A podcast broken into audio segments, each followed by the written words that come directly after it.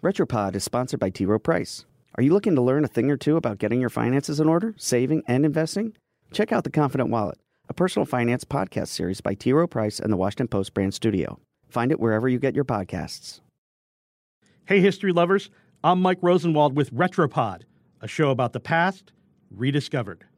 Today, I want you to meet Edythe Eyde, a visionary who fought to make lesbians visible in pop culture decades before most others had the guts to do the same.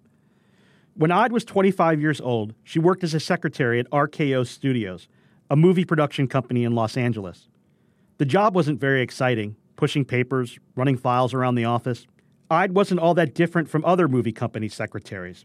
Her ambitions were creative, not clerical. She liked writing. She wanted to tell stories. And she had an idea a magazine for queer women.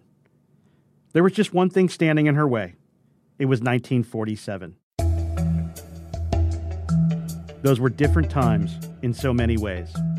Eyde knew a traditional printer wouldn't dare help her produce something as scandalous as a magazine for lesbians. So when she decided to launch a magazine called Vice Versa, she designed and templated the entire thing herself, using her employer's typewriters.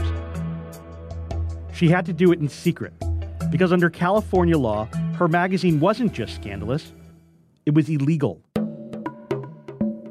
At the time, writing or distributing information about life as a lesbian could have landed her in prison. So she carefully cut and copied each issue of the magazine at her desk and then handed out copies in lesbian hotspots around Los Angeles.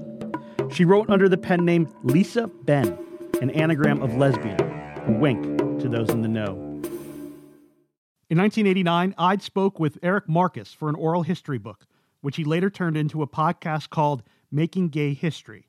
She said, it was just some writing that I wanted to do to get it off my chest. And I was a very lonely person, and I could sort of fantasize this way by uh, writing the magazine, you see.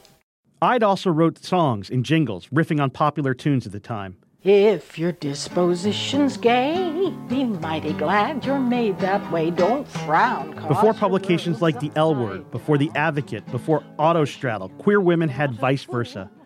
For nine issues, from the first in 1947 to the last in February of 1948, Lisa Ben compiled reviews and poems and articles into bound copies. One staple of the magazine invited readers to share their thoughts and ideas with the magazine editors. She dedicated her work to, quote, those of us who never were quite able to adapt ourselves to the ironclad rules of convention. Even back then, Eyde predicted that magazines like hers wouldn't always be banned and reviled. In Vice Versa, issue number four, she wrote, quote, Homosexuality is becoming a less and less taboo subject.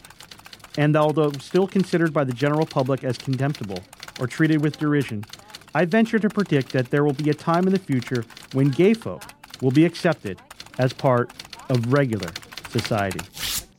I'm Mike Rosenwald. Thanks for listening. Special thanks to Julia Carpenter, who reported this story for the Washington Post. And for more forgotten stories from history, Visit WashingtonPost.com slash retropod. Never act as though you mind if people sometimes seem unkind. Keep smiling, though you may be blue. A quick correction. This episode originally said Eyde used her office copiers to make her magazine. There were no copiers back then, though.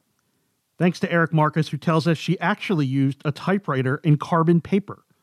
He says she typed the whole magazine twice, using five sheets of carbon paper each time to end up with 10 copies.